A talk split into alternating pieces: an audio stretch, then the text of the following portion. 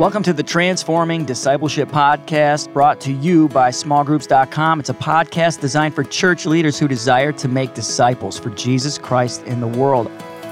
I'm your host, Oliver Hersey, and we're again joined by executive pastor and author Bill Search and the vice president and publisher of Ministry Resources for Christianity Today, Rob Toll. Gentlemen, are you and your families healthy today? So far, so good. Yeah, except they're just going crazy inside the house. But yeah, I know. all good. It's hard to work with our kids home. Three kids, yes. 8, 11, 13. It's a good time. And the landscaper showed up today. Okay. So it tells you my life, right? Yeah. Landscaper. Oh. Landscaper. Wow. Yeah, no, In the dead cold of winter, while like it's still kind of they're putting a walkway in Okay. because the other one was totally destroyed. Okay. Well, thanks for joining us today, guys. One of the things we want to talk about today, we're dealing with the COVID 19 outbreak. And one of the things that our church right now, my church particularly, we're trying to figure out what does it look like to disciple in spite of the social distancing that's kind of being enforced upon us, encouraged by all public sectors. And for those of you who are listening to this, maybe don't know what social distancing is, which you probably do because it's been very popular in our vernacular over the past few weeks, it's a phrase that's applied to certain actions that are taken right now by the public health officials to stop or slow down the spreading of this highly contagious disease. And so in the Chicagoland area where we're at, they've taken extreme measures. And Rob, you know this as you live here in Chicago with me. They've taken extreme measures to prevent the spread of COVID 19 and have recently closed all schools, restaurants, bars. They're encouraging most businesses to work remotely. I think you guys here are working Yeah. remotely right now, except, We are. except for right now. I'm glad you're here with me. Yeah, no, I'm glad to be here. Appreciate it. And Bill, you're you're the safest one right now on this podcast. There's a screen between Bill and us, so it's good to see you, Bill. Well, it's good to be with you. And Do you feel safe? it- it's certainly a new day. None of us anticipated, right?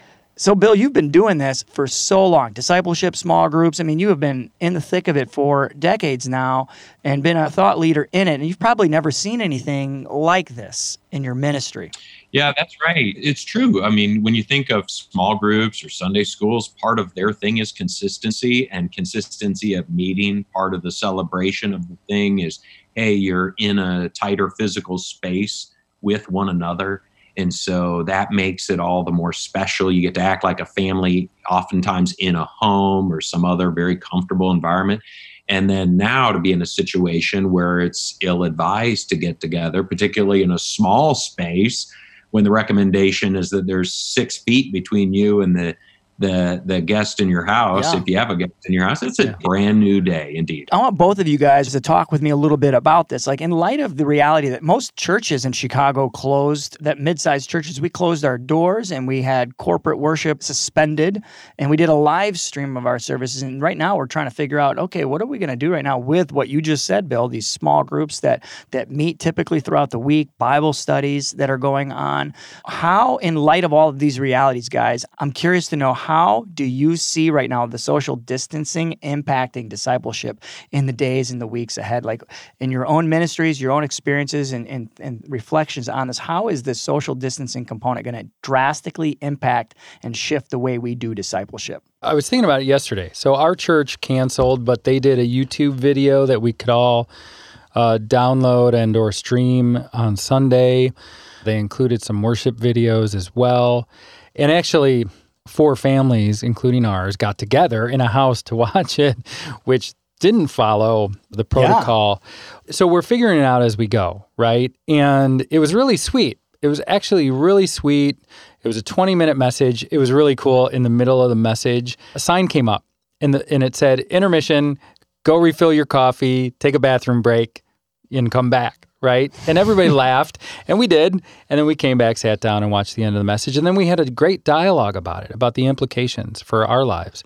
So it felt like we were doing some things right. But I, I get the feeling that they're still trying to figure this out. I did just get an email before we started this podcast, and we're not live, no live services for sure until at least April 4, Wow. right? So they've already decided the next few weeks we're just not gathering, right? And the church is not open. Uh, there are no meetings, and they actually encourage people to use Zoom, right, to to meet. Bill, you're an executive pastor down in Oklahoma. Is that what your reality looks like as well? I mean, you, have you guys suspended corporate public worship right now through the rest of this month, March, and into April? Where are you guys at? We are following along very closely with this developing situation. And so we're sort of on a day to day or week to week making those decisions. But this past weekend, we streamed our services. We had a, a record attendance. Normally, we have somewhere in the neighborhood of 2,000 people join us online because we did not meet corporately. We had the preliminary numbers came in and we had over 17,000 people stream our services, join the church this weekend. Now, that represents, to, to my understanding, I want to represent this well. That's the number of computer screens. So you could have a family watching. Right.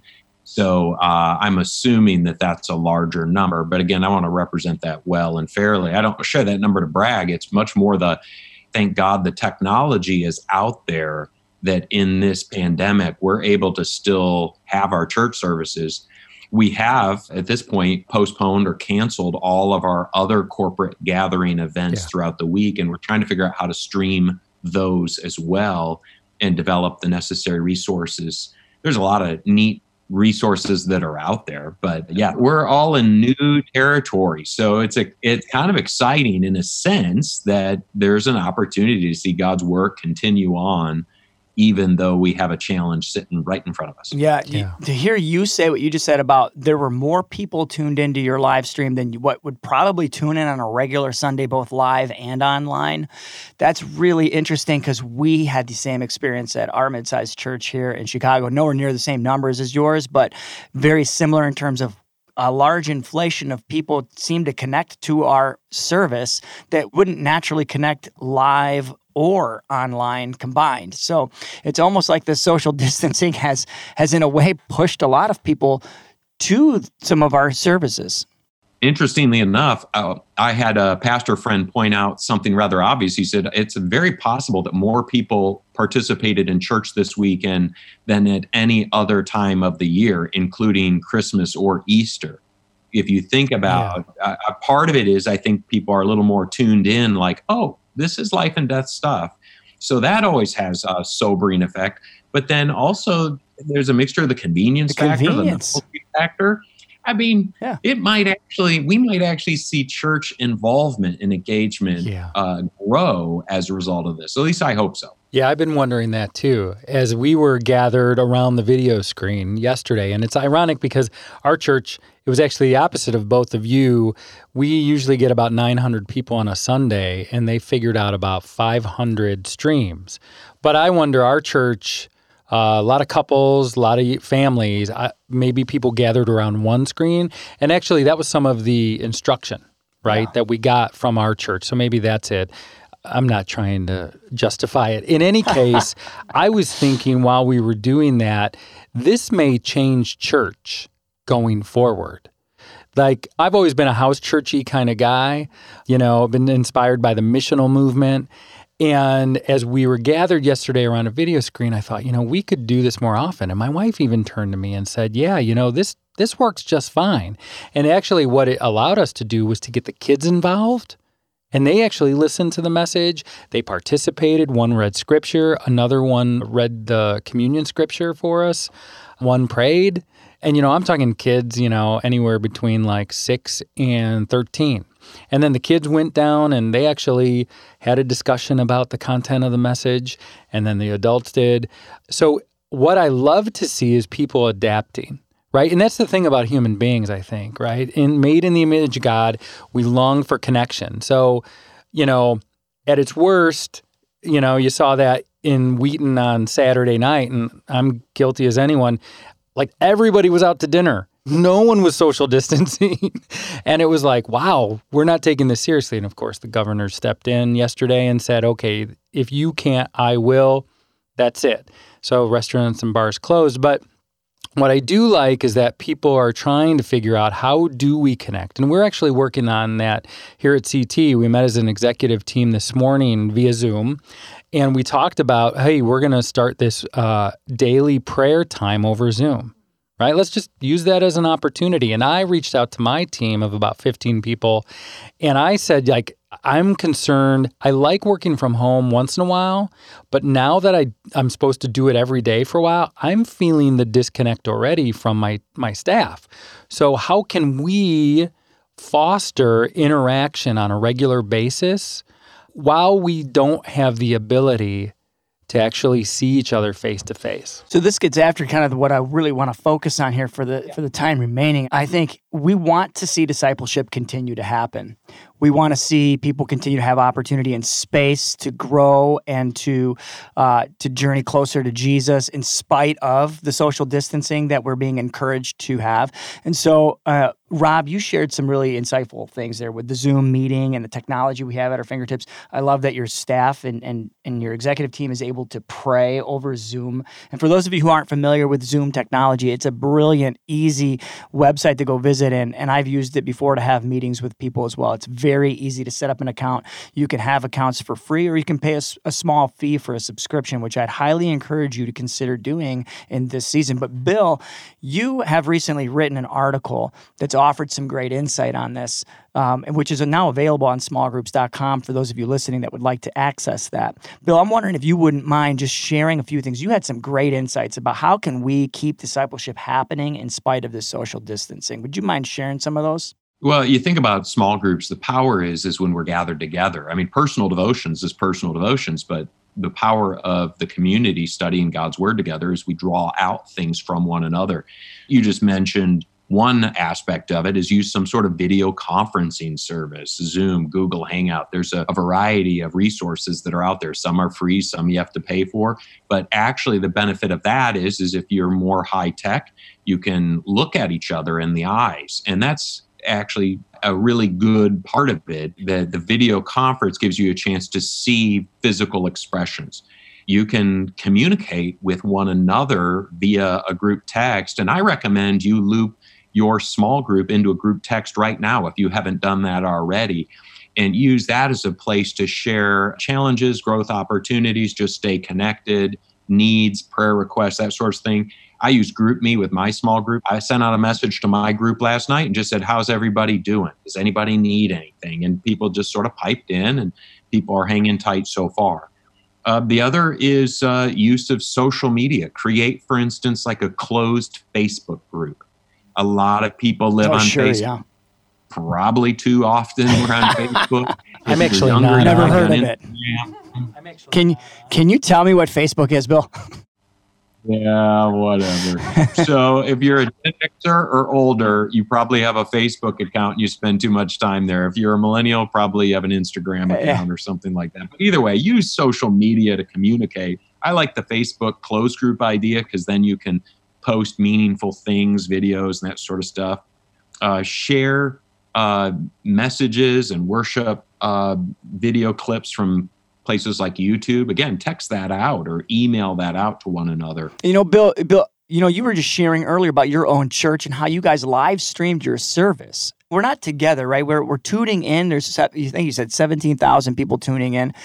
We're not necessarily in the same room but there's this artificial sense of togetherness despite the physical distancing. And again, you can create watch parties like on social media. So I heard from a couple different leaders that set that up and then they invited friends, some friends who normally didn't go to church, and they actually had them attend their watch party of their church service. If your church is on social media, you can you can create a, a watch party.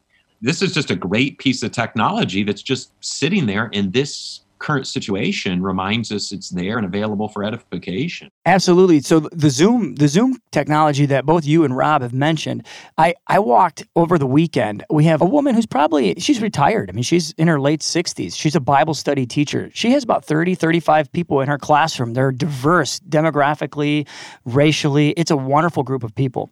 And she teaches it on Monday mornings live at our church. And I, I said, hey, I said, hey, Carol, would you be game for learning how to use Zoom? So on Saturday, I spent an hour with her. That's it, helping her set up an account.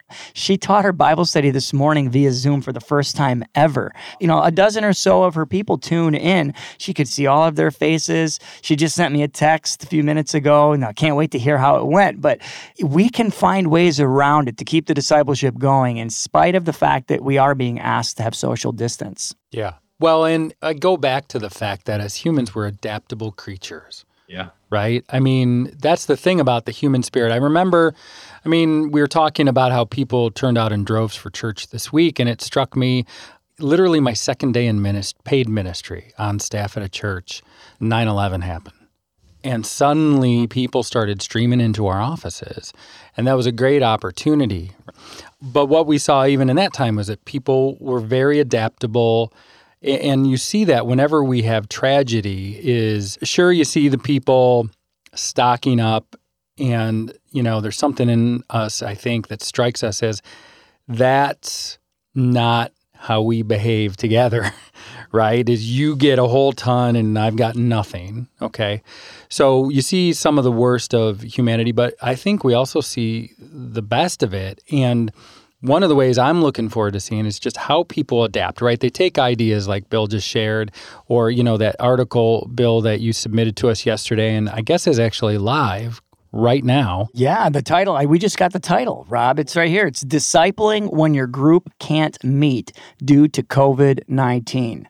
So find that on smallgroups.com, my friends. You will definitely be blessed by Bill's work on that and his thoughts on how we can move forward in discipling uh, during this difficult season. Yeah. Bill, I don't know if you wanted to share in that article, maybe tease us a little bit with some of the things we can do as individuals in this process. I mean, if we go into a quarantine or we're by, you know, we're in some solitude, that's not necessarily a bad thing. No, you know, most of us are crying for more time so we can prepare for the future, pre- develop as leaders. But we're so busy in the doing, we don't have time to actually do the prepared work or the deepening work. And now we've sort of been given this strange gift of time.